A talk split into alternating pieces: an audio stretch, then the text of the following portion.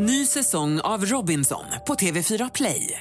Hetta, storm, hunger. Det har hela tiden varit en kamp. Nu är det blod och tårar. Fan händer just nu. Det. är Detta är inte okej. Robinson 2024, nu fucking kör vi! Streama söndag på TV4 Play. Podplay.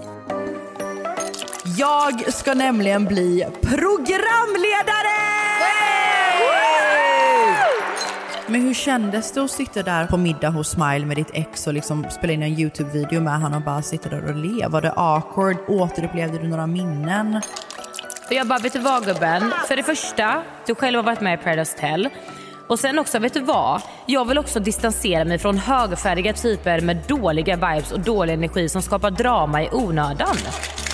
Hela sängen Emma, lakanen, örngottet, allting var fyllt med blod. Ja men du vet jag fick ju stress för att jag har någon annans blod i mig samtidigt som han håller på och blöder. Dagen efter vaknar vi och han ringer in till Kry. Vadå han är the bachelor? The Bachelor. Oj. Ja, och jag bara... nej. Ansök om att vara med. Ja, men jag funderar ju på om man ska lägga en... An- är det jag som söker till Bachelor i år liksom? Emma ska söka till bachelor Ska i jag år. göra det? Ska jag göra det?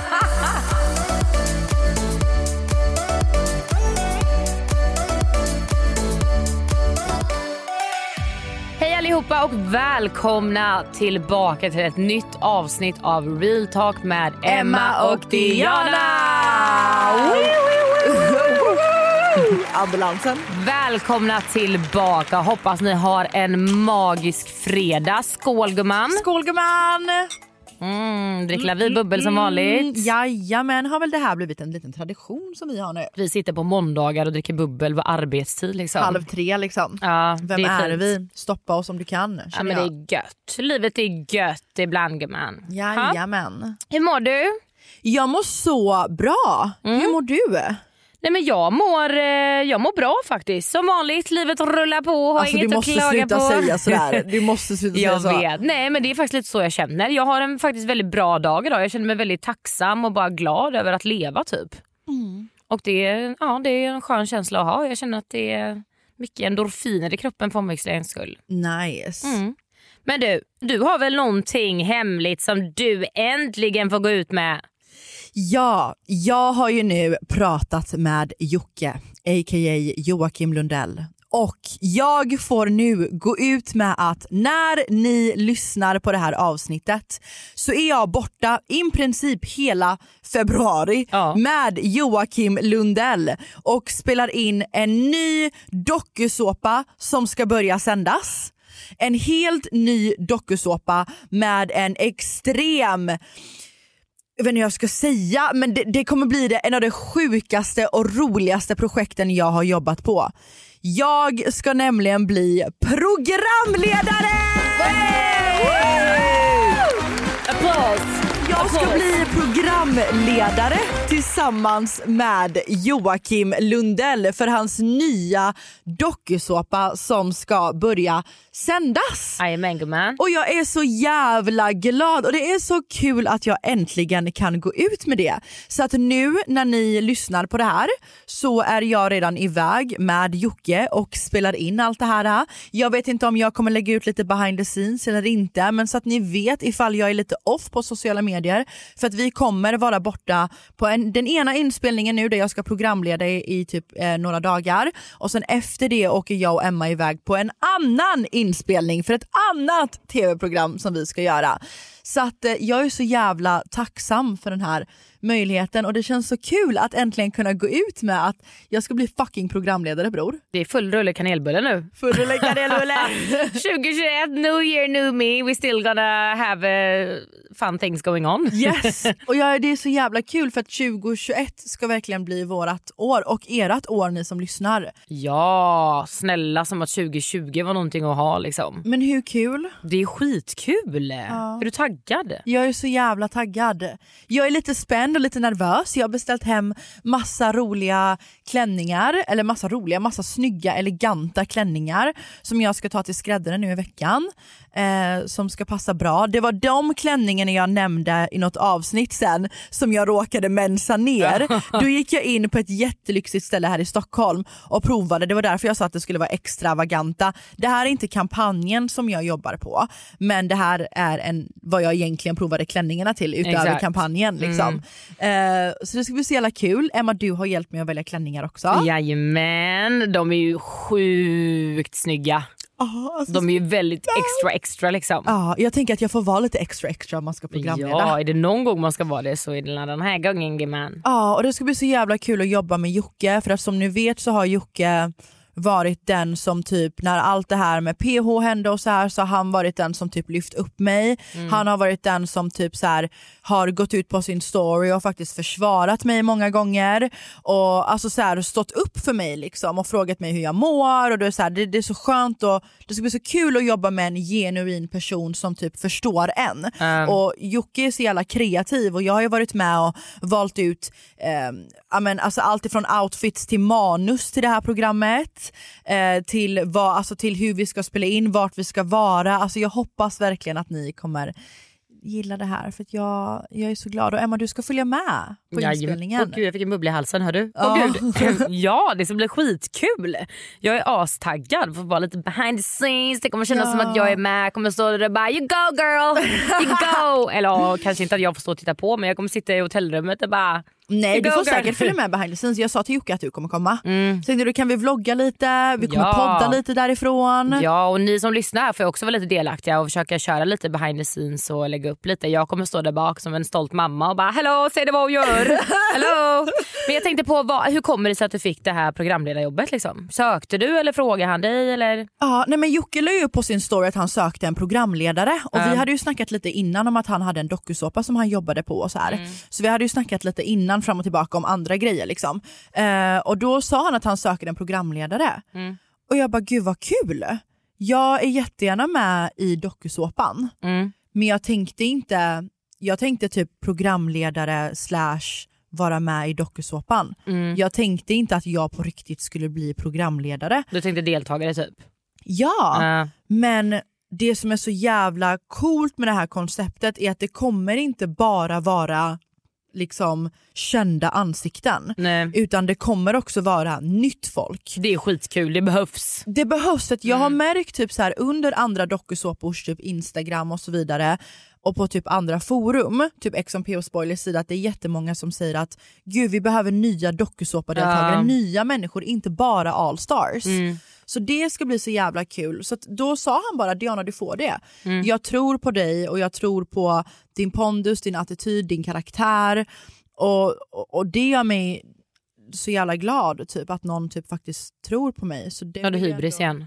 Jag skojar. Ja, det är så många som klagar på att jag har hybris i... Ja, men eh, grejen är man måste ju faktiskt få kunna ge cred till sig själv och vara stolt över att man har fått ett sånt här erbjudande som man har hybris. Bara flika in med det för att det är många som påpekar i kommentarer och sånt att Jana har hybris men man måste faktiskt kunna få lyfta sig själv och vara stolt över sig själv utan att det är hybris. Jag ville bara flika in med det. Nej men alltså så att ja, det är jättemånga som har klagat på att jag har hybris men det Ja. har jag Du som känner mig vet ju att jag är den sista människan på jorden som någonsin skulle Ja, men jag skryta tror att folk hybris. missförstår i att man lyfter sig själv och höjer sig själv. Herregud, då har jag lika mycket hybris som sa förra avsnittet så bara, jag vill att eh, han ska träffa mig för den fantastiska människa jag är. Mm. Alltså det är så här, Ja det är klart jag tycker jag är fantastisk för att jag vet att jag är det. Punkt. Sen så har vi också en viss jargong i saker vi säger och sättet vi tar upp saker och ting Mm, på som, som folk kanske kan misstolka. Liksom. Mm. Men eh, ja, tycker ni att jag har hybris som säger att jag ska bli programledare då får ni väl tycka det då. Jag är Ja. jättestolt och jag är jätteglad och det här Det är en av det de vara. största som har hänt mig. Ja. Så att, jajamän, det var lite Yes. fun news så ni får Yes. följa oss på våra instagrams Mm. och på min youtube-kanal. Där kommer vi lägga upp massa behind the scenes. Yeah. Men nog om mig, hur har din vecka varit?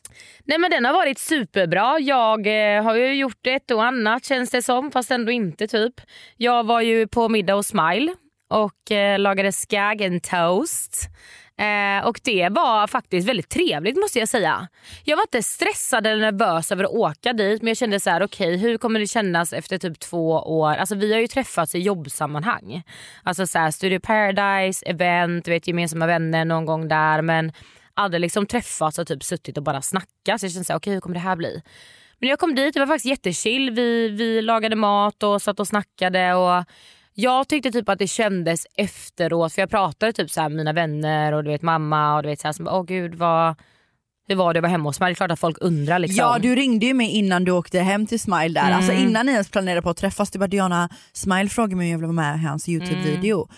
Och jag vet inte hur jag känner för att jag vill göra det men mm. samtidigt så kanske det blir lite konstigt typ. Och så mm. ringde ju du mig när du satt i baren mm. precis innan du skulle hem till Smile och bara bror nu börjar jag få lite stress, jag ska verkligen hem till mitt ex. Men jag fick typ stress över att jag inte visste riktigt vad han skulle ställa för frågor eller vad tanken var bakom, om det var någon tanke bakom.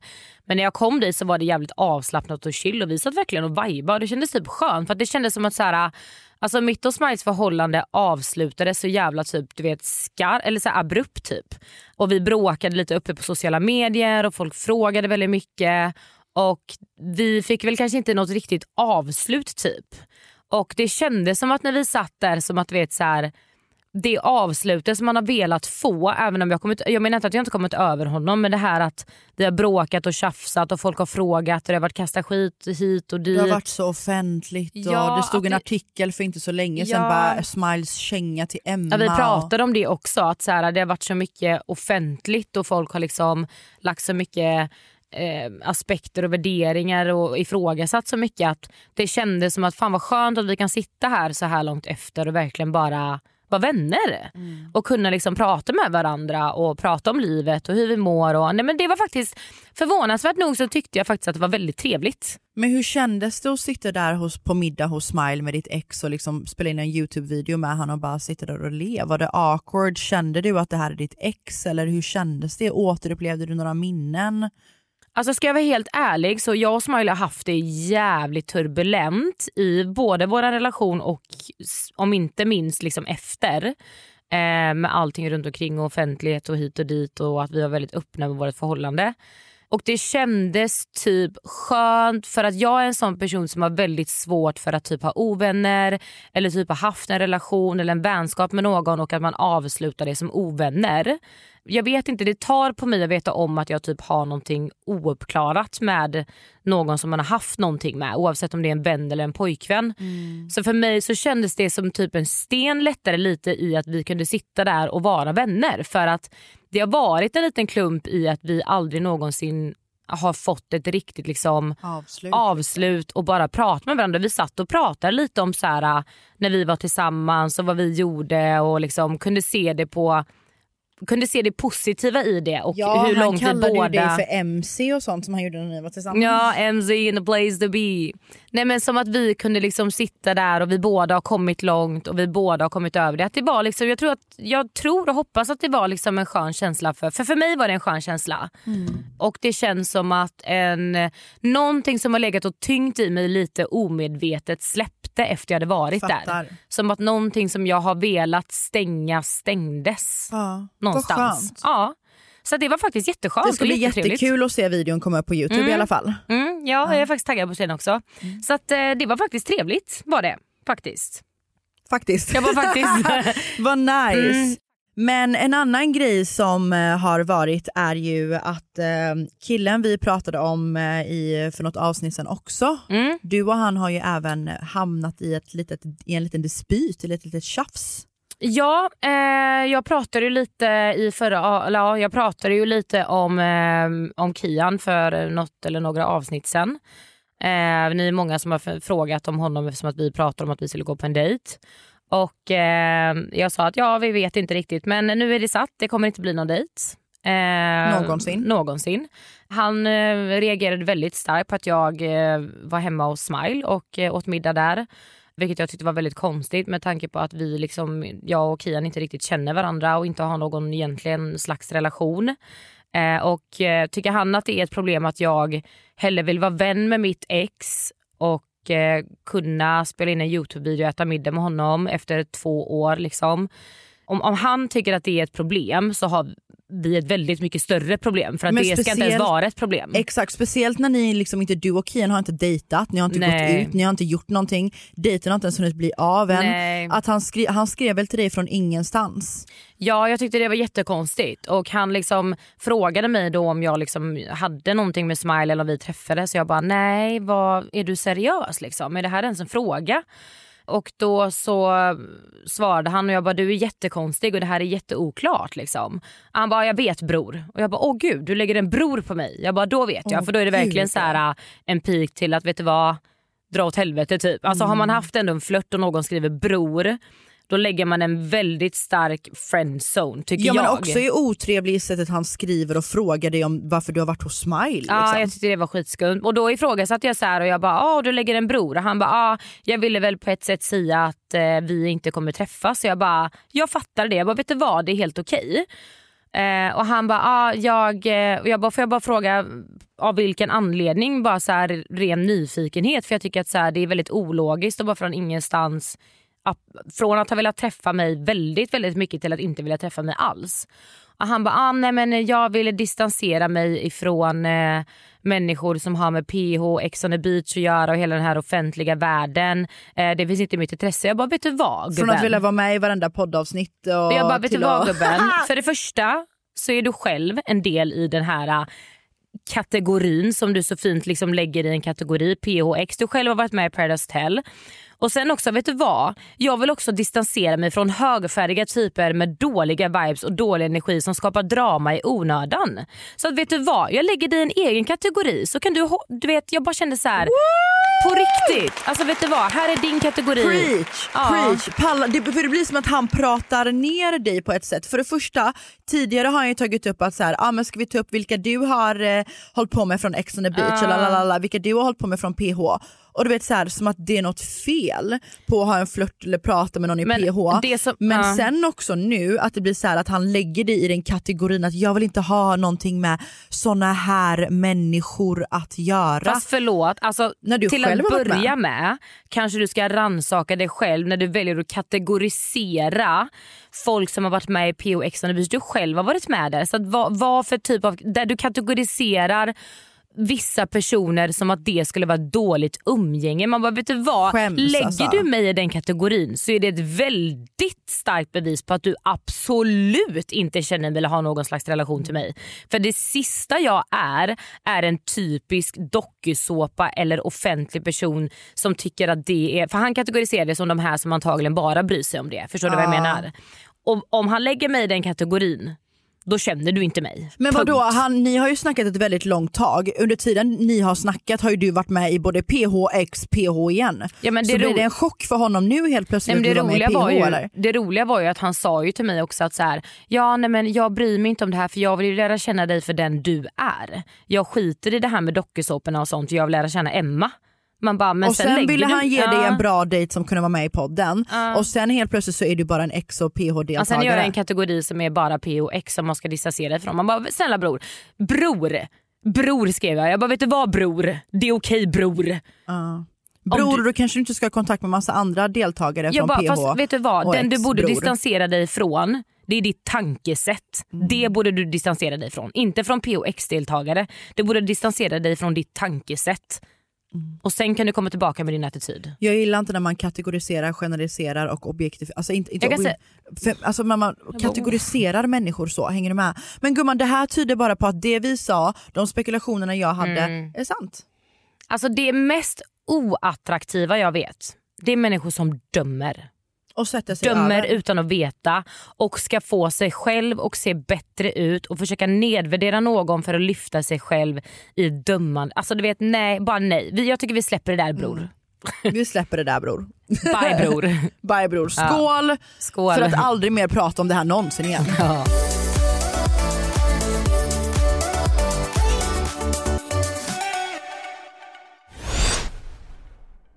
Ny säsong av Robinson på TV4 Play.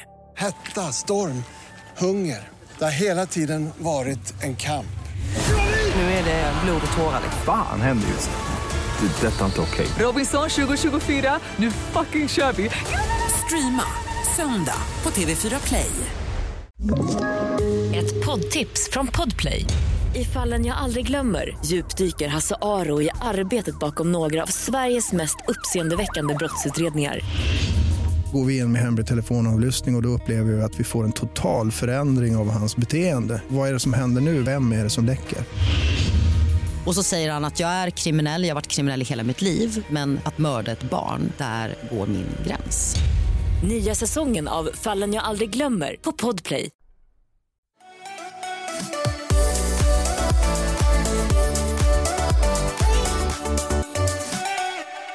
Diana, låt oss gå vidare. Hur har din vecka varit? Ja, vi bara blev helt irriterade av det här. Ja, ja. Min vecka har varit en av de sjukaste veckorna jag har haft eh, någonsin. Typ. På Ja. väl, eller inte någonsin men på ett väldigt bra tag. Mhm. Min vecka har varit så jäkla sjuk.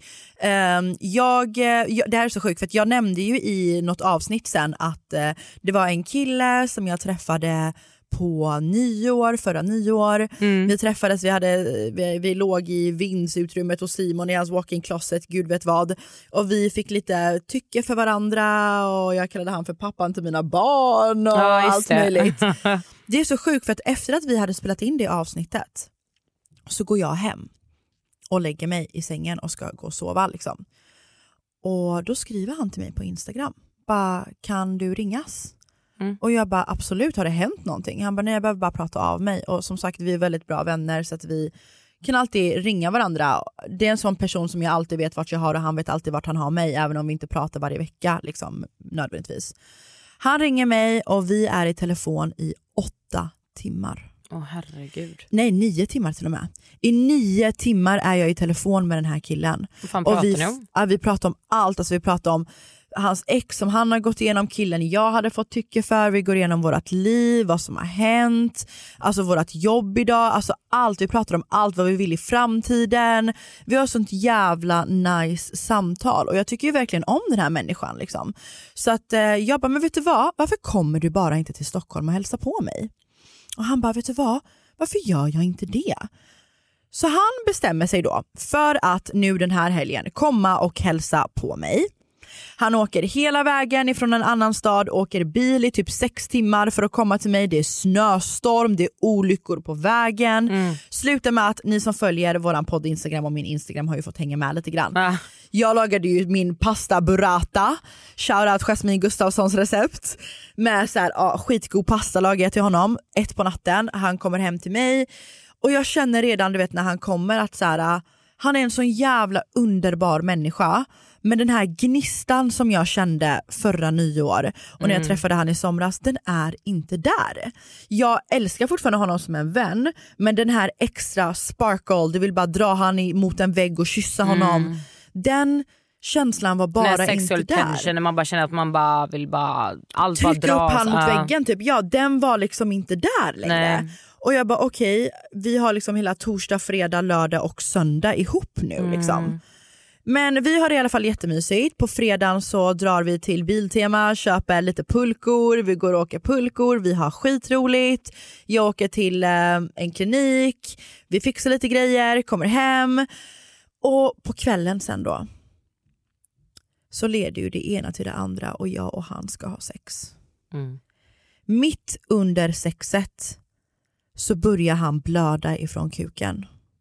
Och jag inser ganska snabbt att jag har hans blod i mig. Åh gud. Hela sängen Emma, lakanen, örngottet, allting var fyllt med blod.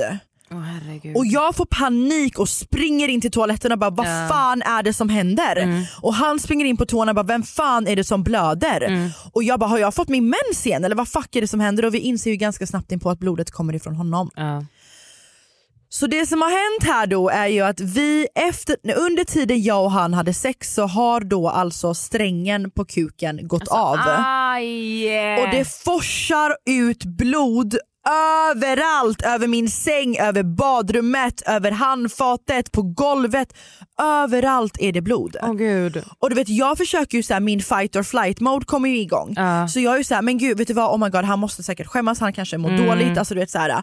Så jag får ju panik och bara vet du vad, är du okej? Du vet, Mm. såhär, får stress och bara vet du vad, sätt dig ner, ta det lugnt, jag torkar upp allt blod, jag som har så fobi Mm. för blod annars. Jag bara sätt dig ner, jag tar upp allting du vet. Och det kommer ut blod ifrån mig, alltså det Ja. var kaos. Åh gud, aj jag får ont i hela min kropp. Alltså det, ja, men du vet, jag fick ju stress för att jag har någon annans blod i mig samtidigt Mm. som han håller på och blöder. Så jag bara vet du vad, och jag ser att han, han är ju väldigt lång. Men det där är jättefarligt, man kan förblöda av det där. Exakt, för att när du, vet, du, när du har stånd så kommer ju allt blod upp till liksom snoppen. Ja. Så det fortsatte ju liksom forsa ut blod. Jag stoppade ju mitt under för att jag kände att det var så mycket blod. Mm. Så jag stannar mitt i och bara vet du vad, vet, vi, går, vi är i badrummet nu och Mm. försöker torka bort allt det här och förstå, förstå gud. vem det kommer ifrån. Liksom. gud! Det var sån stress Emma. Mm. Så jag bara vet du vad, jag ser att han börjar ta handen emot eh, badrumsväggen Mm. och att han får panik. Ja, att han håller på att svimma. Han håller på att svimmar. Åh gud. Och jag bryr mig om den här människan så jag får ju Ja. stress och blir värsta liksom så här, moderfiguren från Men ingenstans. snälla också, hans kuk har gått av liksom. Ja! Man bara hallå. Hans kuk har gått av! Du bara jag bryr mig om honom. Man bara nej men jag sket i honom. Han sitter och bara halvt förblöder. Men, Nej, men alltså, är... hade det varit ett one night stand hade jag ju liksom inte brytt mig på samma sätt. men om liksom. hans kuk går av så Jo, bryr man väl sig ja. oavsett vem det Ja. är. Nej, du men bara så- hej då ut. men alltså, så jag tar ju papper, börjar torka av, du vet, börjar dra av lakanen och då känner jag att vet, så här, det börjar komma ut blod ur mig. Mm. Så jag får ju du vet, panik och bara, min, alltså, jag blev helt yr. Så jag sätter mig du vet i, på mar- alltså, med rumpan på marken i Mm. duschen och bara jag kommer spy. Jag, kommer, jag är så yr, alltså Emma du fattar inte hur mycket blod det var. Så det där var så jävla traumatiserande. Och jag har såklart frågat honom ifall jag får ha med det här i podden ifall någon av er undrar. Jag hade aldrig outat honom så, vi är Nej. vänner liksom. Nej, Men, vad alltså, gjorde ni? Alltså, åkte ni till akuten eller behöver man sy? Eller, Nej, men jag hörde ju av mig till mina killkompisar. Jag, eh, jag, Chasse och två killkompisar har ju en gruppchatt som heter Sveriges skönaste blattar. Ja. Så jag hör ju av mig, jag skickar ju en video direkt till den här gruppchatten för det är ju tre, två, tre killar med i den här gruppchatten. Och jag bara killar, what the fuck am I supposed to do? Jag bara hans sträng har gått av, vad ska vi göra? Du vet. Och de bara det är ingen fara, det, är tydligen, det, det händer tydligen, vi googlade lite på det så vi behövde inte åka in liksom. Eh, så att dagen efter så är det här fett stelt, vi går och lägger oss på kvällen du vet. Och det är, så här, det är lite stelt typ för att Ja, han, han, han bara what the fuck du vet han har ont, jag är såhär vad fan hände, jag har blodfobi. Första kvällen också. Exakt. Okej men det var sista kvällen men första kvällen. Man har träffats på skitlänge Ja. och bara så här astaggade. Okej även om det inte hade sexual tension så är man ändå sugen på att ligga antagligen. Liksom. Och så hände det första kvällen och han ska vara där i tre dagar till. Ja! Ja! Och det är så stelt för att så här, på morgonen liksom, vaknar vi upp. Vet, jag hade ju inga rena lakan för att jag hade ju inte Nej. tvättat så jag hade ju inget ombyte. Så Nej. det ligger liksom där utan lakan. Dagen efter vaknar vi och han ringer in till Kry. Han får ju facetima med en läkare när jag, och jag bara åh gud, du vet, ställer mig uppifrån sängen och går till köket och bara vill ha kaffe? Du vet, så här. Och han står där med snoppen ute, facetimar Kry och frågar hur illa hans kuk har gått sönder. Han fick visa snasen liksom. Han visar snasen. Okej. Och du vet gick igenom alla biverkningar, hur han mår, hur det känns. Och jag bara stod där och bara wow. Han bara här är min snopp, Wow. så här ser den ut. Wow, alltså jag, vad är mitt liv att det här händer oss när vi Ja. inte har fått ligga på hur länge som helst och sen när jag väl får över en dejt, nej men då går den sönder! Nej. Vad fan är oddsen? Så att, nej men alltså dagen efter åkte vi och typ så här käkade pizza och bara tog det lugnt, det var ingen mer sexual tension Nej. där inte.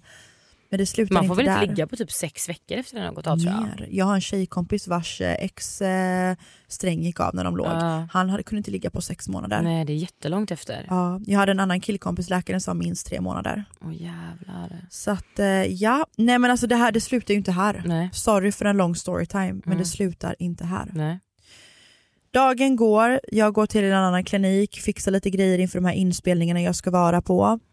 Vi kommer hem, beställer hem pizza, chillar, tar det lugnt.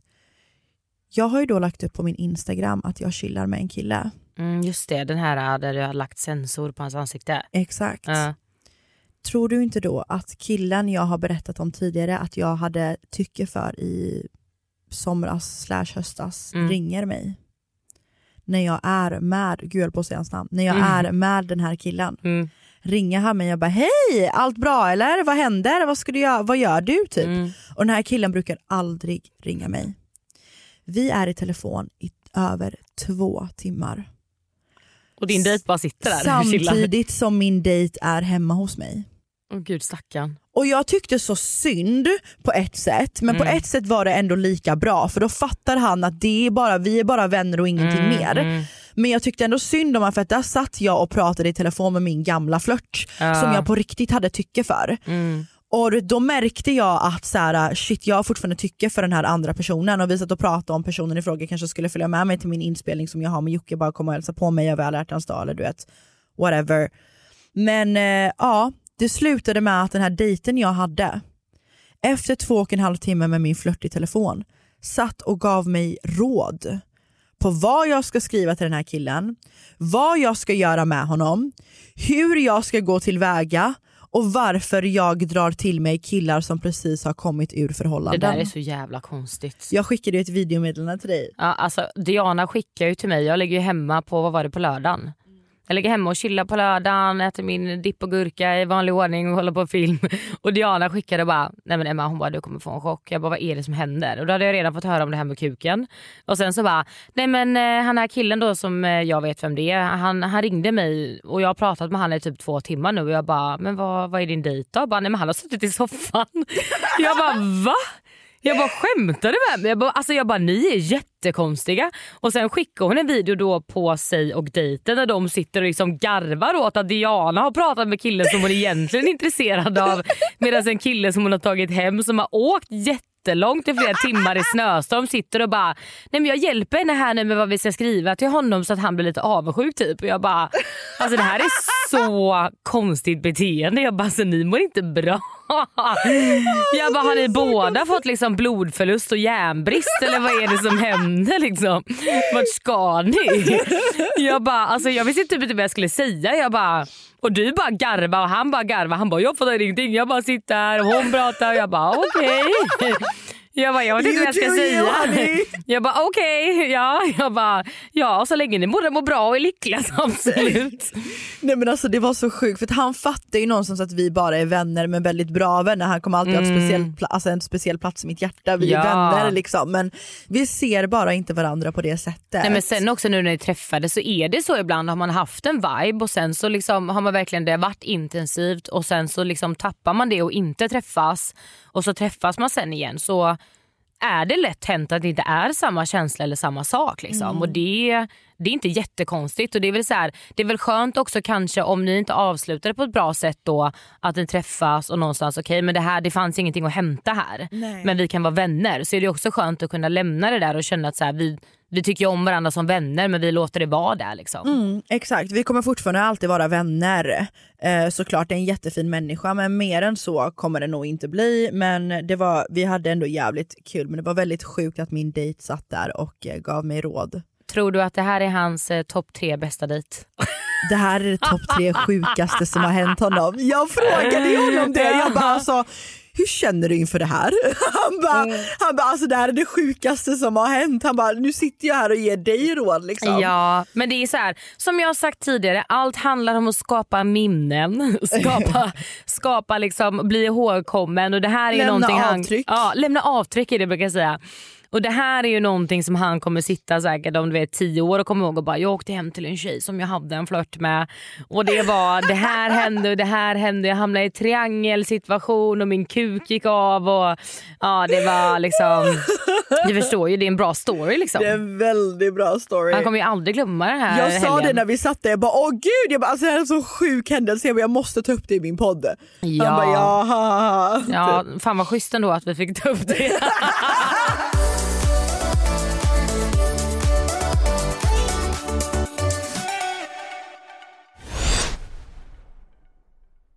Ny säsong av Robinson på TV4 Play. Hetta, storm, hunger. Det har hela tiden varit en kamp. Nu är det blod och tårar. Fan händer just nu. Det. är Detta är inte okej. Robinson 2024, nu fucking kör vi! Streama söndag på TV4 Play. Ett poddtips från Podplay. I fallen jag aldrig glömmer djupdyker Hasse Aro i arbetet bakom några av Sveriges mest uppseendeväckande brottsutredningar. Går vi in med hemlig telefonavlyssning och, och då upplever vi att vi får en total förändring av hans beteende. Vad är det som händer nu? Vem är det som läcker? Och så säger han att jag är kriminell, jag har varit kriminell i hela mitt liv men att mörda ett barn, där går min gräns.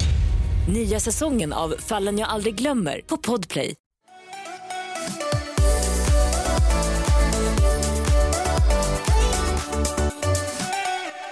På tal om killar.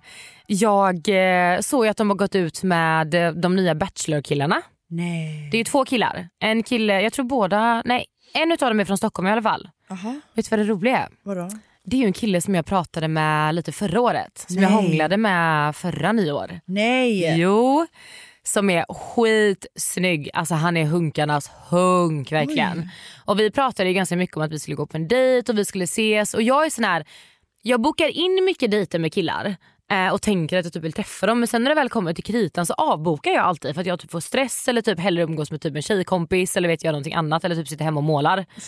Så vi hade typ bestämt att vi skulle ses några gånger så blev det liksom aldrig av. Och sen så typ ångrade jag mig så jag har varit inne och typ vet såhär, ja, man kommenterar på hans stories och du vet såhär med emoji som jag pratat om innan, du vet instagram-raggan. eh, men så ser jag att han är den nya bachelorn. Vadå han är the bachelor? The bachelor. Oj. Ja, och jag bara nej. Ansök om att vara med. Ja, men jag funderar ju på om man ska lägga en an- Är det jag som ansök- söker till bachelor i år liksom? Emma ska söka till bachelor Ska jag i år. göra ja! det? Ska jag göra ja!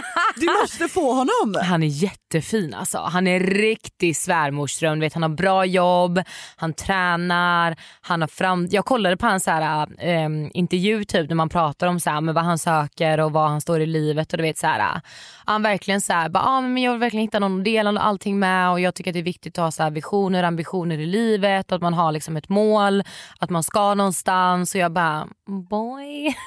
I'm the girl for you. Ja. Men det hade varit jättekul. Jag skrev faktiskt honom, jag bara fan vad kul att du ska vara med. Han bara, jag med, grattis jag ska ansöka, lägg in ett gott ord så kommer jag också in. Jag sa det, jag bara skitkul ju. Han bara ja jag är skittaggad men nervös. Jag bara ja men det förstår jag. Jag bara du lär få rekordansökningar liksom. Jag bara jag tvekar inte en sekund på att det kommer bli succé liksom. Han bara nej, han bara jag hoppas det. Och jag bara kanske du träffar mig. Jag ska. nej men kanske man skulle söka. Sök. Ja, men det hade typ Emma kul. sök till bachelor. Det hade typ varit kul. Ja. Frågan är om de du vill vara det. med, folk som varit med innan. Mm, jag vet inte, jag, det var, var det du eller vem var det som sa att Ja, men det var de som ska vara liksom Bachelorette eller Bachelor. Men jag vet att Alexandra Nord var ju med i Bachelor, var det innan hon var med i PO Ja, det var det. Ja det var Mm, innan. mm. Ja jag vet inte då. Men jag ska lägga en ansökan i alla fall. Kanske jag får eh, få min dejt äntligen med honom. Det hade varit kul. Jajamän, Ja, kul det var input. fett random. Det var fett Kul random. input. Ja, det var riktigt random. Skål i alla fall för Ja. den sjukaste veckan någonsin. Skål, herregud. Herregud. Ja, här har du varit på dejt och jag har avvisat en dejt. Åh gud, ja det var Ja. för det bättre. Ja. Men i alla fall, på tal om något helt annat än dejter, trasiga snoppar och, och Bachelor och jag vet inte vad. Jag kollade på en så sjukt bra dokumentär för några dagar sedan som heter Surviving Death. Eh, och Det är en dokumentär som finns på Netflix som finns i typ så här fem eller sex olika avsnitt. Där de pratar om typ så här, uh, upplevelser efter döden, reincarnation, folk som eh, kan prata med folk på andra sidan, så här medium. Och jag har ju berättat lite, lite kort i, jag tror det var i Danny-avsnittet, jag gick in lite på att jag har haft väldigt mycket dödsångest och är väldigt rädd för döden. Ja precis. Eh, och det har jag haft typ så länge jag kan minnas. Jag hade ju jättemycket av det vet jag när jag var yngre och eh, vilket är väldigt hemskt egentligen. Men jag kommer ihåg att jag pratade mycket med min mamma om det här. Att när jag gick och la mig så eh, sa jag väldigt ofta att så här, lova att jag vaknar imorgon. Så att jag var väldigt rädd för att gå och lägga mig och att jag inte skulle vakna och ja, men att jag skulle dö under natten. liksom. Eh, och det här har pågått så här från och till typ under år. Jag hade det mycket när jag var yngre kommer jag ihåg. Och sen så var det några år där det liksom försvann och sen så har jag haft det väldigt mycket nu i äldre dagar också. Eh, I olika perioder, typ när jag har mycket ångest och sånt så har jag väldigt, eh, det kommer oftast på kvällarna när jag ska gå och lägga mig. Jag kan få det, jag fick det för bara någon vecka sedan, jag hade två nätter i rad där jag får panik inför att sova. Alltså jag ligger på riktigt och kan typ så här, tänka på att dö och typ aldrig mer finnas eller att någon i min närhet ska dö. Och typ så här, alltså jag kan ligga på, i min säng och känna mig nästan som ett psykfall för att jag bara ah, ah, alltså för att jag får panik. alltså jag kan skrika för mig själv att jag får stress i hela min kropp. Alltså. Men det där är ju tydligen ganska vanligt för vi pratade, vi hade ju ett avsnitt med Danny M där du gick in på det här Mm. och då nämnde ju Danny också till exempel att han har haft, eh, men typ, inte, han hade, i yngre dagar hade han också, han var orolig för hur han skulle dö, när det Mm. skulle hända. Så jag tror att det är ganska vanligt. Jag tror också det och jag har ju pratat lite om det på mina sociala medier men inte så mycket för att jag har väldigt svårt för att nu, nu idag så har jag lite lättare för att prata om det. Men tidigare så har jag haft väldigt väldigt svårt för att prata om det. Jag kan till exempel inte kolla på typ så här Beck och sånt. Jag kan inte kolla på svenska så här kriminalserier där folk dör och det känns så verkligt då någonstans och det ger mig lite så här jag blir illa till mods och du vet jag mår typ psykiskt dåligt. Och, alltså, jag kan typ inte kolla på vissa filmer och speciellt svenska så här, filmer och serier där det är mycket typ ja, men död liksom. För att jag, eh, jag, jag mår dåligt av det. Jag klarar inte av det. Utan det, det är någonting i min kropp som händer. Men i alla fall, jag kollade på den här dokumentären och eh, där får man då se, det i olika avsnitt. I första avsnittet så handlar det om folk som har varit med om så här nära döden upplevelser. Där de har varit med om någonting där de typ, ja men har dött liksom och eh, återupplivas då. Kanske hjärtat har stannat i två minuter eller de har slutat andas i 30 minuter. Och eh, har upplevt då olika typer av eh, känslor och situationer under tiden de då har varit döda, fysiskt döda liksom. Eh, och sen så är det något avsnitt med reincarnation där det är eh, barn, för det är oftast barn som eh, kommer ihåg då tidigare liv. Där de berättar typ att ja, men jag har varit, eh, jag levt ett tidigare liv och det här har hänt mig, så här dog jag, den här familjen hade jag. Det där är så sjukt för att det där händer väldigt, det där har jag läst på ganska mycket om. Mm. Det var ju ett visst fall där det var en son, nej det var en flicka som återupplevde, som, som levde i en, hon födde, alltså en, en vanlig dotter Mm. som föddes och sa till sin mamma, jag är inte din dotter. Jag är egentligen den här och den här människans Mm. barn, jag bor i den här byn.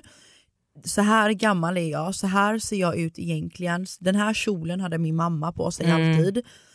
Och då har alltså den här familjen kollat upp det här och forskat att det finns en familj i en liten by på andra sidan världen där det har hänt att den här det här barnet, den här dottern har ramlat ut ur en balkong eller någonting sånt. Mm. Det finns ju massa såna här fall runt om i hela världen där folk har dött och återuppstått i en annan kropp. Ja jag tror ju 100% på det här. Jag ringde ju mamma efter jag hade kollat på den här dokumentären. För att jag fick typ lite som en så här. Alltså ska jag vara helt ärlig så försvann typ min, inte dödsångest helt och hållet för den kommer jag nog alltid ha kvar tror jag för att den ligger så djupt rotad i mig liksom sen så långt tillbaka. Men jag fick en lite typ skönare känsla och ett litet lugn av att ha sett den här dokumentären. Så att jag rekommenderar alla, ja vi kan lägga ut en podd Instagrammen, jag rekommenderar verkligen alla som har lite Vad heter ångest. den? Surviving Death heter den. Okej. Eh, som har lite problem med kanske dödsångest eller skräck inför det och kolla på den. Det kommer såklart kanske inte ta bort allting men det hjälpte mig faktiskt att se lite lättare på det. Men i alla fall, mamma berättade, för jag sa till henne att jag bara, "Du måste se den här dokumentären för mamma hade också jätte- jättemycket dödsångest när hon var yngre. Eh, och då berättade hon också om någonting, jag tror det var en bok eller om det var en dokumentär också som hette typ Liv efter liv. Där hon berättade att det hade varit en man och en eh, tjej, en yngre tjej som hade sökt till någon psykolog typ och skulle prata om liksom, det här att de hade upplevt att de då hade varit med om reincarnation och var födda liksom, eller hade levt innan. Eh, och den här äldre mannen då hade varit med i något krig eller någonting eller levt som någon vet- krigsveteran, någonting sånt där. Och dottern hade då haft en pappa som hade varit krigsveteran och krigat. Och de här två gick ju liksom på olika psykologtider. Och den här psykologen då började se ett mönster där, så här, okay, men han har varit krigsveteran, han har haft en dotter. Så hon började då se ett mönster att, men gud har jag hittat dottern och pappan? Oh För hon bara, de berättar God. liksom samma historia så att så här, de två har en koppling. Så att hon bokade in dem då på en samma tid. Eh, för att hon har ju tystnadsplikt för hon fick inte säga till dottern och till pappan Nej. att så här, vad de berättar. Utan hon hade då sagt någonting till dem, jag vet inte exakt för mamma berättade. Men på något sätt då så har hon bokat in en tid med de två tillsammans. Och då hade de insett då att liksom, den ena var född som pappan och den andra var född som dottern. Så att det var liksom pappa och dotter. Oh Men vet du vad det sjukaste är? God. Att Vadå? de blev ett par. Va? Och jag sa till mamma, jag bara, men det är ju jätteäckligt. Hon bara, nej men det är ju, de är ju födda, det är ju inte samma. Jag bara, fast ändå. Nej men ändå, det har ju Ja. varit din pappa i ett annat och hon liv. bara, nej men de är ju inte, de är inte det idag. Jag bara, de bara, nej men då hade de liksom någon slags energi och connection till varandra. Jag bara, fast nej. Nej, vad, vad Nej. tycker ni? Kommentera Ja, på vår Facebookgrupp eller i vår jätteweird. podd-instagram, realtalk.podden. Eller, ja exakt. Ja. Men vadå vänta lite nu, jag tycker det där, det där blir typ lite incest. Ja jag vet och mamma bara nej fast de, de, de är ju födda i en annan kropp och bara har någon slags energi. För de, de vet, de kände inte av att de var pappa och dotter men de minns ju bara från att jag hade varit en krigsveteran och hon minns att hon hade haft en pappa som var i kriget men inte det är inte så att de såg någon likhet i liksom utseendemässigt eller att de, alltså förstår du, utan de kändes bara så här, de kände varandra på något Då är det sätt. att själen känner varandra men att man föds på olika... Exakt. Jag vet inte, jag tycker det är lite skumt men man ska ju inte döma någon. Nej, men det som är också typ så här, ofta som man säger typ med reincarnation är ju att att, eh, som man har sett typ för att man har ju forskat kring det här hur länge som helst. För att det är ju typ det största frågetecknet vi har egentligen idag är vad händer när vi dör? För att det, det är någonting vi aldrig kommer kunna ta reda på eller veta egentligen. Det är ju jättemånga som har dött och som har kommit tillbaka, alltså någon som har varit död i några minuter, några timmar eller whatever och kommit tillbaka. Det är jättemånga som säger att de ser som att de går i en tunnel och en ljustunnel och i slutet på den här tunneln, ju närmre ljuset de kommer desto mer fridkänsla, euforisk känsla känner de. Där, de, där det känns som att de ser sin kropp ovanifrån och att de sakta lämnar den och går in mot ett ljus och det här ljuset ger en känsla av frid, fröjd, allting är lyckligt, inga problem finns, inga bekymmer finns, det finns ingen tid. Du kan inte se någon men du känner bara en känsla av jag är hemma. Mm.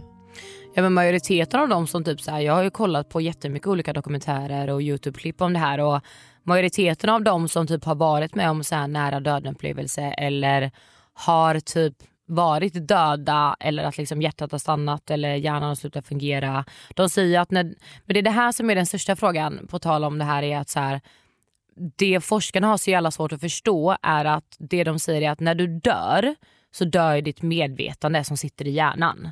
Och det är ju det som gör att din kropp fungerar. Det är ju hjärtat och hjärnan. Men hjärnan är ju största delen som ser till att organen och allting fungerar också. Men någonstans så har man sett att de som varit med om nära döden upplevelser är ju fortfarande vid medvetande för att de då upplever den här känslan av att de eh, möter kanske någon som har haft eh, en stor betydelse i ditt liv. De ser det här ljuset, de känner den här omfamnande, varma känslan i att det, det majoriteten säger är att de känner att, att de vill inte komma tillbaka utan det de känner när de dör är så mycket frid att den känner, och du vet så här, det, det som är det största frågetecknet när man kollar på vad forskarna säger är så här, hur kan de känna? Hur kan de veta? Hur kan de vara medvetande om vad som sker, hur de känner när hjärnan inte är fungerande? För när du är död så är hjärnan död liksom. Men det här var ju det vi gick in på med Danny också. Fan Danny borde varit här nu. Det var ju det här jag och Danny googlade som vi tog upp i avsnittet, alltså som vi googlade innan för flera månader sedan innan Ja. vi spelade in avsnittet. Det var att han sa ju att det var 21 gram som lämnar kroppen när man dör som man inte kan förklara. Ja. Och de här, alltså minus alla kroppsvätskor och allt det här. Vill ni att vi tar upp mer sånt här i ett avsnitt så har faktiskt Emma en hel del sjuka historier som är alltså sanna historier om reincarnation som vi hade kunnat ta upp som den här killen Atlas Ja. och hon tjejen i Chile och sånt här som vi kan ta upp. Så är ni intresserade av det här, let us know så kan vi gå in mer på det. Men jag har ju bara hört det här med att man ser att det är som en ljus tunnel men du nämner det som att det du har fått se och höra från de som har dött och återuppstått att det är som en färgexplosion. Ja, alltså majoriteten av eh, människorna som har berättat om de här upplevelserna säger typ att det är som en färgexplosion. Om ni tänker man tittar in i ett sånt här, eh, stetos, nej inte stetoskop heter det inte, kaleidoskop som man hade när man var liten som man snurrade på som man satte på ena ögat som en kikare så var det så här som en massa mosaikplattor i olika färger. Så om du tänker en färgexplosion, nästan lite psykedeliskt typ. Eh, och att det kändes som en omvandling av tid och dimensioner där man inte hade någon uppfattning om det var en sekund, fem minuter, tre timmar eller tre år. Det var en överväldigande känsla av värme, omfamnande, man kände sig hemma. Att det var liksom ett väldigt välkomnande och det var glatt och det var varmt och Eh, många berättar också att de såg typ varelser. De kunde inte tyda exakt vad det var för varelser. Vissa sa att de såg eh, personer. Som, vissa som de kände igen, andra som de inte kände igen. Men som de bara kände i sig var personer som hade haft någon slags betydelse i sitt liv. Oavsett om det var mormors mormors mormor som hade lärt din mormor någonting som gav dig en läxa i livet som gjorde att din karma blev bättre, som gjorde att du gjorde en god gärning. Utan det var så här, de de mötte var personer som på något sätt hade haft en påverkan eller inverkan i ditt liv. Eh, och att många kände, och det, det var som jag sa, att så här, när jag såg det här så kände jag typ en lättnad över att eller inte lika mycket skräck inför att dö typ. Jag kommer alltid fortfarande vara rädd för döden, jag vill ju inte dö. Nej, det är Men efter att ha sett den sen så är det så här, det är klart att som vi har pratat om innan när det kommer till konspirationer och sånt också. Folk vill ju hitta någonting att tro på. För att ovetande är läskigt. Att inte Ja. veta är läskigt. Och eh, Det handlar väl också om religioner och allt vad det är att man vill ha en tro på någonting. Man vill ty sig till någonting. Liksom. Ja, och samma med det här med universum, kristaller, energier. Man vill tro på någonting. Fast det här med universum och det har jag fått så jäkla mycket bevisat för mig. Absolut. Alltså det är ja. så små grejer som att vi typ pratar om den här, nu jag på säga hans namn igen. Mm. Men vi pratade ju om den här killen i podden, han ringde mig samma dag. Jag satt med den här killen och tänkte på den här andra killen, han ringde mig exakt då. Jag, har, jag satt då, i början av det här året var en av mina mål att jag ville bli programledare. Och vips vad det var, samma vecka blev jag, Mm. alltså fick jag, så hörde Jocke av sig till mig. Ja, du och jag satt på våran balkong första gången du och jag umgicks på riktigt efter PH. Ja. Och satt och sa att du och jag vill starta någonting Mm. och att vi hade varit en så jävla bra match. En vecka senare, vips alla vim, fick vi ett kontrakt på Nent. Jag ska säga vipsalavim. Nej, men Vip, fick- vad säger man? Vip, vi, vi, simsalabim! simsalavim! Jag bara vad heter Jag bara, det? Vipsalavim! psykos. Jag bara gud vad heter det? Nej men si- simsalabim whatever fick vi ett kontrakt på Nent Ja. där vi poddade. Mm. Jag drömde om att få träffa någon som var i den här branschen som typ förstår sig på mig som en som också typ kan ta tillbaka till mig, mig till mina rötter. Mm. Där jag typ så uppskattar och någon som kan förstå min smärta som jag känner inför min, min, min mamma. Jasmine Gustafsson kom in i mitt liv. Mm. Nu ringer jag henne varje gång jag har ångest över det här med mamma. Alltså fattar du? Du drar in med, alltså Ja. det är på något sätt bevisat, på hur jag ska säga. Ja, energier. Ja, men jag 100%. fattar verkligen vad du menar. Men jag menar inte heller att man tyr sig till någonting att tro på för att man vill ha någonting som är logiskt. Eller, utan mer snarare bara så här, jag säger inte att bara för att du tror på någonting att det inte är på riktigt eller att det inte existerar eller att det inte Nej, är nej, nej. din sanning. Jag menar mer bara att så här, det är viktigt också att faktiskt vara lite öppen för att tro på saker och ting. Absolut. Och inte bara så här stänga in sig i att nej men så här är det och så här är det och bara för att saker och ting inte är som jag säger det här med, med döden till exempel. Att eh, enligt forskare så när ditt medvetande dör då är du död. Men obviously så kan det inte vara så mycket människor som är så medvetna när de har dött Ja men, att det inte, det inte är på riktigt. Förstår du? Ja men det är där också vi kommer in lite grann på det här med nirvana och karma. För jag kommer Mm. ihåg att jag hade en dröm som jag berättade i Daniel-avsnittet. Att jag hade en dröm när jag var ung. Eh, Jag var kanske typ 5-6 år gammal som jag fortfarande minns än idag. Och den drömmen var att jag, jag hade dött. Jag, kom- jag såg inte att jag dog men jag visste då i drömmen att jag var död. Jag tillsammans med många andra. Vi, var fortfarande, vi såg fortfarande fysiskt ut som vi gör på den här jorden liksom, i vårt medvetande just nu. Men det var som att vi gick in, du vet föreställ er att ni går in på typ en biosalong. Ni går ju upp, det finns ju trappor på båda sidorna. Det var en stor bioskärm, vi stod typ flera stycken i rad, i led, liksom i kö, vid de här trapporna, det kanske var jag och typ sex andra. Och en och en skulle man gå och sätta sig då längst fram vid den här duken. Och längst fram i den här duken då så spelades hela ditt liv upp på några minuter. Men allt fick ändå plats på något sjukt vänster, jag kan inte förklara det. Och där gick vi igenom ens misstag och ens bra grejer. Och då fick man typ inte poäng, men typ någon slags karma-poäng-ish typ. Mm. Där man så här värderar det som att okej, nu har du in, ännu inte förfyllt de kraven för att du ska, vissa av er kanske tycker jag är helt sjuk i huvudet nu men då får ni tycka det. Men jag tror på det här efter den här drömmen för jag, kom, jag, har inte, jag kommer inte ihåg någon annan dröm förutom den under hela mina 27 år. Liksom. I alla fall, och då sa de så här, nej men du har fortfarande lite kvar att gottgöra och göra bättre och leva upp till och lära dig av på jorden. Så du kommer behöva återuppfödas. Vart vill du, vart vill du gå? Antingen så kan du vara en person som är väldigt förmögen och är, fan vet jag, har det väldigt bra ställt. Eller så kan du vara en person som går igenom svår, mer svårigheter och fler utmaningar men du får mer poäng eller vad man ska säga. Och jag valde då, kommer inte ihåg vad jag valde, jag kommer bara ihåg att jag valde, gjorde det valet och så, och så vaknade jag upp. Mm. Och sen dess har jag aldrig kommit ihåg några av mina drömmar. Nej. Någonsin. Men jag tror att det kanske kan vara lite så att baserat på vad man får gå igenom, om man gör väldigt bra, som Danny sa, Mm. gör man väldigt bra och någonstans kan stå till svars för det, att man någonstans, när man har nått den här nirvanan, att man Målet är att inte behöva återuppfödas igen utan vara där de här människorna som har dött upplever att de är där, där det är frid och de är hemma. Mm. Att vi kanske får vara där. Alltså, ja, ja exakt, exakt. Jag tror ju verkligen att det är så här äh, som det är i hinduismen och buddhismen som det här med nirvana som du pratar om. Och det här med, de är väldigt mycket med reincarnation och allt det här. Eh, och nirvana. Och nirvana innebär ju att du, de har, jag tror det är en teori där det är så här fem, femvägsledning och en åttavägsledning. Där det är så här åtta olika punkter, sen är det en där det är fem olika punkter som du ska uppnå under ditt liv. Det är så här, du ska inte ljuga, du ska inte stjäla, eh, du ska bidra med det här och det här det här. Det är jättemycket olika. Men jag tänkte på det, jag har ju alltid känt att, jag tror ju att jag alltså är en gammal själ. Ja. Jag har alltid känt det. För att det, det har jag känt sedan jag var liten. För att jag har alltid haft så himla mycket... Jag vet inte hur jag ska förklara och det låter så jävla konstigt att säga.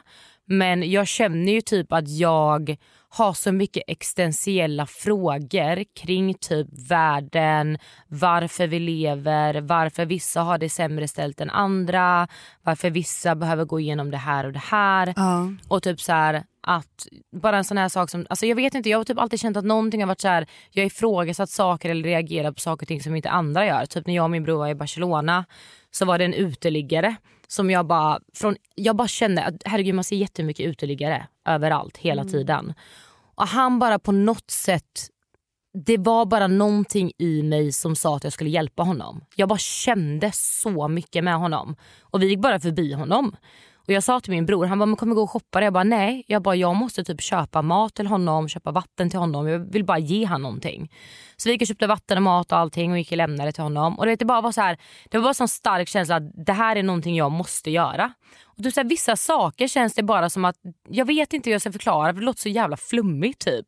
Men Nej, vissa saker känns som att jag som jag dras till att jag ska hjälpa till med. Ja. Eller ska bidra med. Eller du vet stå upp för någon eller hjälpa någon. Det är, så här, det är så mycket olika situationer som händer hela tiden överallt. Men vissa saker drar mig starkare till att här ska jag vara delaktig i det Mm. här och göra någonting och bidra med någonting som jag vet att jag kan göra. Ist- Alltså du vet, förstår du? Man känner en stark känsla av att... Ja men det är, det, det är där jag tror att det handlar om energier men samtidigt också en hint av det parallella universumet. Alltså att vi så här, med våra tidigare liv, vi kanske har träffat på den här personen innan. Jag har ju en, en eh, person i mitt liv som jag känner så här, vi har ju verkligen haft ett barn från ett tidigare Mm. liv. Vi kan ju förstå varandra på ett helt sjukt sätt. Alltså, så här, Mm. jag kan ju tänka på den här personen och hen ringer mig. Jag Mm. kan typ jag vet inte, jag behöver inte alltid säga saker och ting till den här personen utan att personen hör av sig och känner Nej. samma sak. Och vi är alltid typ på samma ställe i livet, jag kan inte Mm. riktigt förklara det. Nej. Men tycker ni att sånt här är intressant så går vi jättegärna in på det lite mer Ja. i kommande avsnitt där vi har lite sjuka historier. Vi kan väl avsluta, runda av lite det här med att kanske berätta en av de här historierna. Mm. Eh, så kanske vi kan gå in på det lite mer. Kommentera gärna på poddens Instagram, realtalk.podden, vad ni tycker. Om ni vill höra mer Mm. av detta så kan vi gå in på det lite mer.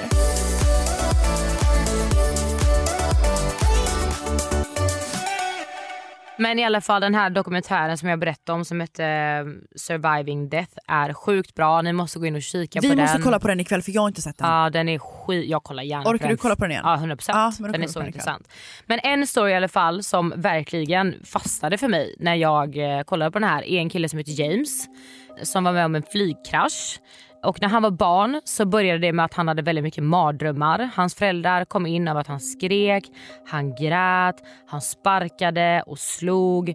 Och typ som att han försökte typ slå sig ur någonting som att han satt fast i typ en låda. Och det här höll på i typ 3-4 månader. Och de visste ju inte vad det var eller vad som hände. Han var ju bara barn liksom. Så att han visste inte heller liksom var det kom ifrån. Och en natt när de kommer in och han fortsätter att hålla på som han har gjort under flera månader och skrika och gråta och sparka så säger han från ingenstans flygplanet brinner och jag kan inte ta mig ut. Och föräldrarna reagerar såklart på det här och bara hörde du precis vad han sa? Eh, och då frågar de honom bara vem är det som inte kan ta sig ut och vilket flygplan pratar du om? Han bara men det är jag. Och de bara men vad, vad för flygplan och eh, vad är det för flygplan och är du där med några vänner? För de tänkte att han hade en mardröm. Och då säger han bara från ingenstans Jack Larsen. Och de, de bara vem är Jack Larsen? Han bara det är min vän som är med på flygplanet. Åh gud. Och de tänker inte mer på det här och tänker bara att det är mardrömmar och han har bara hittat på ett namn som han har läst någonstans även om han är fortfarande liksom är väldigt ung och är ett barn. Eh, Men som treåring så börjar han eh, måla väldigt mycket i skolan och hemma och det enda han målar är flygplan. Det är stridsflygplan. Det är flygplan som kraschar. Hur gammal är han? Här är han Vart tre han år. ifrån? Han är från någonstans i eh, USA. Okej, och han är tre år när han drömmer de här mardrömmarna och det här. Nej, då är han mellan typ två år. Som treåring börjar han måla de här teckningarna. Oj jäklar, okej. Mm. Ja. Så som treåring då börjar han måla de här flygplanen och krascher och stridsflygplan. Och sen när han är fyra så är de på ett eh, flygplansmuseum. De, föräldrarna ifrågasätter inte så mycket för att man tänker ju inte på att han kanske är född i en gammal själ. Liksom. Nej, Eller att är han första alltså, man så tänker, ja. Så de tänker inte mer på det. Så här, barn har ju mycket fantasier och man, man, man låter väl bara det rulla på. liksom. Mm. Eh, men så när han har blivit lite äldre då, kanske typ 4-5 år, så är de på ett eh, flygplansmuseum eftersom att han var besatt av flygplan. Och då har han så mycket vetskap kring detaljer om hur man bygger flygplan, vad delarna heter, hur motorerna ser ut, hur de eh, konstrueras. Som treåring? Som treåring. Förstår du eller? Och när han är 5-6 år, så från ingenstans, så säger han till sin mamma och sin pappa. Jag har varit pilot en gång i tiden och jag kraschade eh, i havet och dog. Och de bara... Jaha, okej. Vet du, det har varit så mycket med flygplan, mardrömmar, museum, han har koll, han är besatt av flygplan. Han hade en onormal besatthet av flygplan. Så då började de ju fundera, okej nu börjar han komma upp i ålder och det här fortsätter liksom. Så att de började ifrågasätta och fundera på vad, vad det kan vara och var flygplans Ja, liksom, besattheten sker, kommer ifrån. Ehm, och sen så börjar han skriva liksom, på sina teckningar och autografer där han skriver James 3. Och de bara, Var, varför skriver du James 3? Och han bara, ja men I'm James the third. Och de bara, ja okej. Och sen när han blir ännu äldre, han kommer upp i ålder, han är 7-8. Och eh, de frågar honom lite då och då om det här med flygplanet. Vem och... kan ens, förlåt om jag avbryter, vem kan ens James the third? Nej men det kan man inte när man är så ung. Man Nej. kan inte det. Och då börjar de liksom fråga honom så här mer om det här då för att de blir såklart väldigt så här. nu har det gått så många år, det har pågått så länge så att någonting är det ju, det kommer ju från någonstans. Eh, och då frågar de liksom honom mer och mer kring det här med flygplanen och kraschen och att han dog. Och då frågar de så här, men vad, vad, vad hände med planet liksom? Var det någon som sköt ner er? Och då säger han, ja ah, men det var japanerna. Han bara, jaha, hur vet du att det var japaner? Han bara, ja men den här flaggan den har typ en röd ring eller en sol på. Du vet japanska flaggan är ju typ en vit flagga med typ en röd Ja. prick i. Och eh, då så börjar ju pappan och mamma liksom söka runt i det här och liksom något krig som var då eh, långt tillbaka liksom med japanerna och amerikanerna då. Eh, och då visade det sig att det är ett krig som pågick 1945 där det var ett slag under andra världskriget mellan japanska och amerikanska styrkor eh, som pågick under eh, Stilla havskriget om en eh, ö som heter Iwo, G Iwo Jima. Iwo Jima. Då frågade de honom om det här då. Eh, ja men det var ett krig 1945. Han bara ja precis det var där jag sköts. Ute på havet. Alltså, oh, okej. okej. Och då frågar de ju honom mer om det här för att såklart få ut mer information. För att de är såhär okej men han kan inte veta att det var ett krig 1945 liksom under andra världskriget. Alltså han, bror han är sex typ. Mitt ute på havet. Han bara ah, nej men eh, de bara men har du något mer liksom konkret du kan säga kring det här? Han bara ah, Natoma. De bara ah, okej och då började de ju googla Natoma och så du vet var det typ de var nere på google sökning 405 och då kommer det upp ett skepp som heter Natoma som var ute på Stilla havet under det här kriget 1945. Oh my god. Och då berättar han om att de skapade napalbomber. Det här berättar han som sexåring tror jag det var.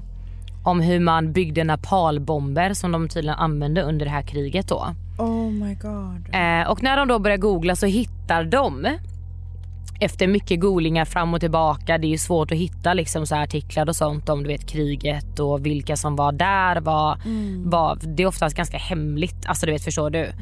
Eh, och då hittade de en kille som hade varit med i det här kriget och det här var den enda som dog under det här kriget.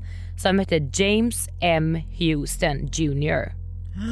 Så att han hette James innan och heter James idag. Eller hette det då liksom. Oh Så han var liksom James the third. God. Vänta Ja. hette han James i det nya livet också? De hade Mm. döpt han till James, hans nya Yes. familj som han var född i. Ja, och han hette i sitt förra liv James M. Junior. Houston Jr. Junior för att pappan. Så då blir det ett Mm. Så han pappan, blir den tredje. två och i det nya livet blir han den tredje. Exakt. What Riktigt sjukt. Och då hittar de också på och den här... att familjen döpte han till James Mm, också. Det är det här jag menar. Det är jättesjukt. Åh vad sjukt, okej. Och då hittar de också på, för då hittar de så här gamla loggböcker och ja, men massa så papper från det här kriget då. Och då hade han ju nämnt då att han hade en vän när han pratade om sin dröm som hette Jack Larson. Och det var en vapenansvarig under det här kriget på båten då. Alltså sånt här, det här är inte en slump hörni. Nej nej nej. nej. Det här är en tankeställare till oss alla som lyssnar på det här. Jag bryr mig inte om du är religiös, om du inte är religiös, om du tror på universum, om du inte tror på, om du tycker att vi är dumma i huvudet. Det här är en sann historia och sånt här kan inte en sån ung, alltså ett barn komma Nej. på. Nej.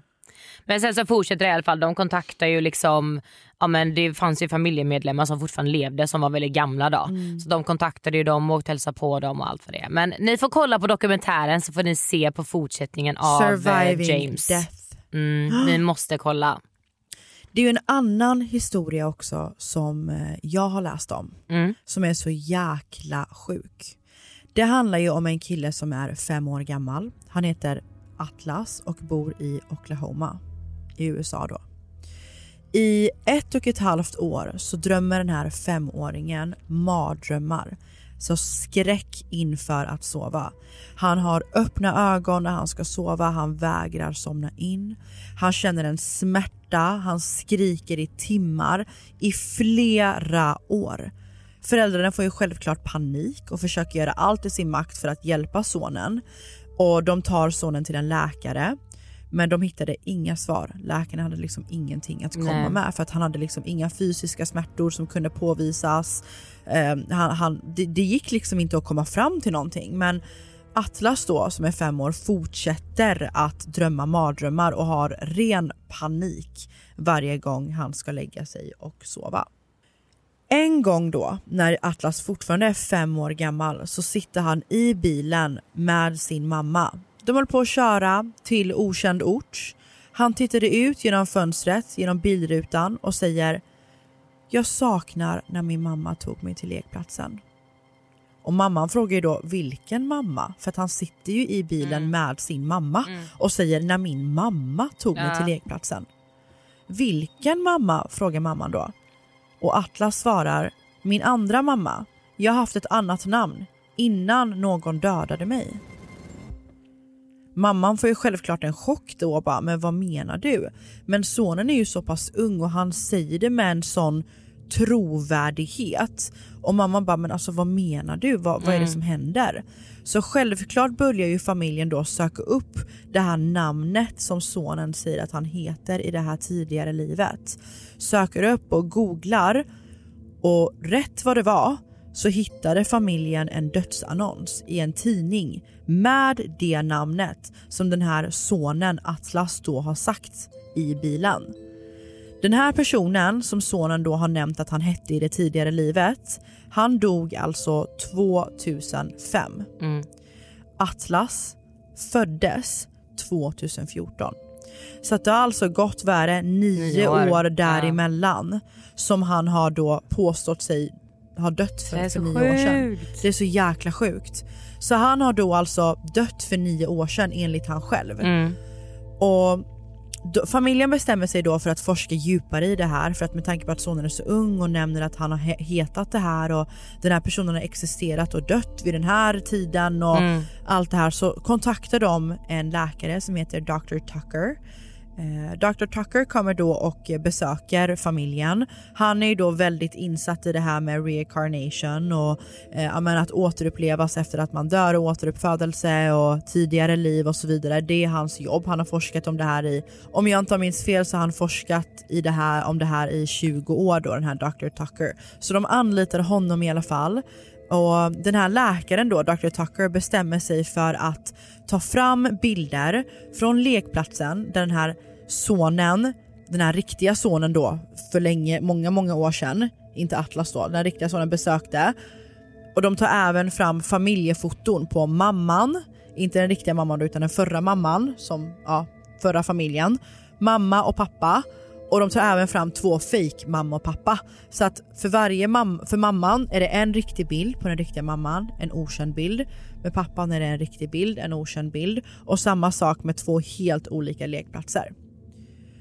Dr. Tucker tar då hem de här bilderna till familjen och visar och säger peka ut vart du bodde, vem din mamma var, vem din pappa var och vart lekplatsen var.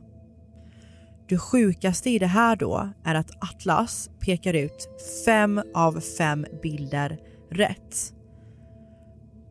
Men rätt vad det var så blev han äldre och äldre och han började glömma bort mer och Mm. mer vad som hände i hans tidigare liv. Det där är så jävla sjukt. Ja. Men det är ju ofta så att de glömmer bort det när man blir äldre. Det är, man är ju mer mottaglig när man är yngre. Ja. När det kommer till andlighet, se saker, uppleva saker, känna saker. För att 100%. ju mer du går desto, desto mer stängs typ dina olika chakra. Alltså du vet, allt sånt stängs ju mer och mer. För att du, du lever ju ett liv där det inte ska vara jättemottagligt för saker och ting som du inte känner till. Ja. Egentligen. Ja. Att så här, jag, jag kan tänka mig också eftersom att det är just det här med reincarnation och eh, sånt att det brukar vara, majoriteten är ju oftast i ung ålder när du är mellan två och tre år. Eh, att du är mest mottaglig då. Ofta så är ju inte det första tanken att det är att du är i, att du har en reincarnation eller att du ser saker att man så här, ja men det är din fantasikompis eller det är din spökkompis eller du inbillar dig eller du vet så här. Barn har ju mycket fantasi. Och jag tror att där stänger du lite de dörrarna för barnen för att du säger att de inbillar sig. Och då till slut så tror man ju på det. Det är ju lite så det funkar. Skulle jag säga till dig, men du vet, fan vet jag typ. Alltså så här, ju mer folk säger att du inbillar dig och sånt så börjar man ju tro på det till slut. Ja. Och när du är barn så lyssnar du såklart på det. Sen har ju barn en fantasi men mycket av det de Mm. säger är ju, jag har så många fler historier som den här tjejen med Mm. balkongen och det här. Ja. Att det här faktiskt har hänt Mm. tidigare. Men som sagt, tycker ni att det här är intressant så let us know så kan Ja. vi gå in på det här i ett avsnitt. Men Mm.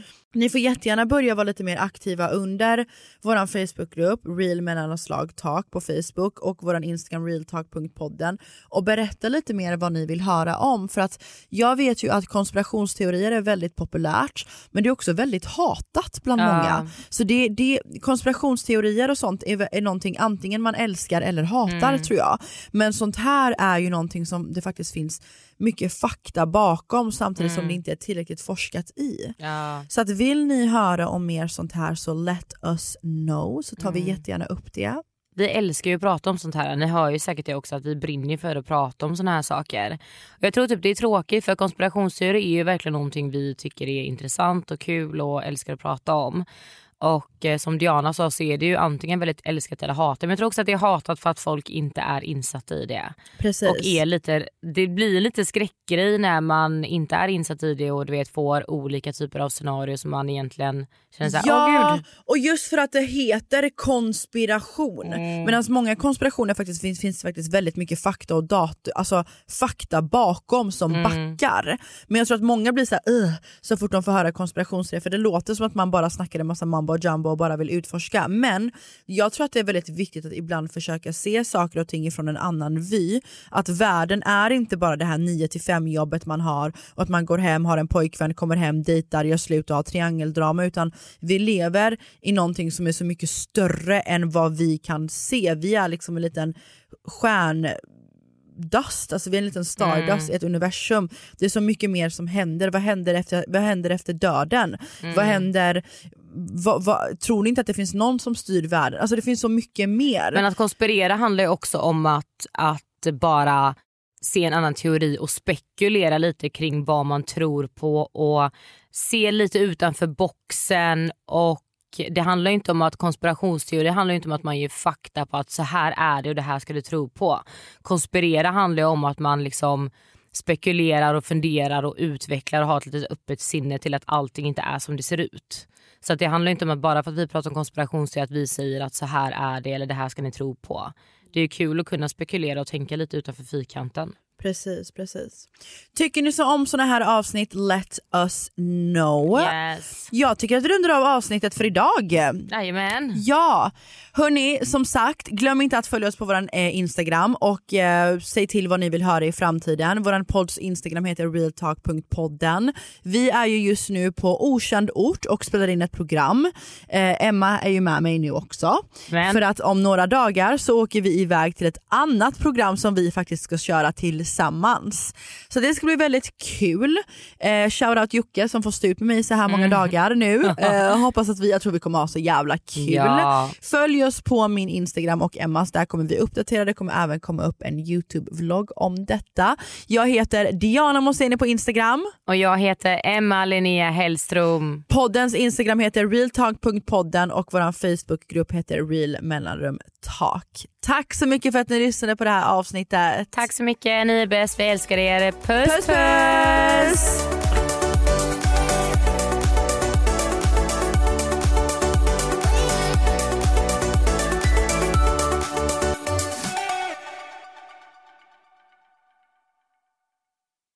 Ny säsong av Robinson på TV4 Play. Hetta, storm, hunger. Det har hela tiden varit en kamp. Nu är det blod och tårar. liksom. Fan händer just nu. Det. är Detta är inte okej. Robinson 2024, nu fucking kör vi! Streama söndag på TV4 Play.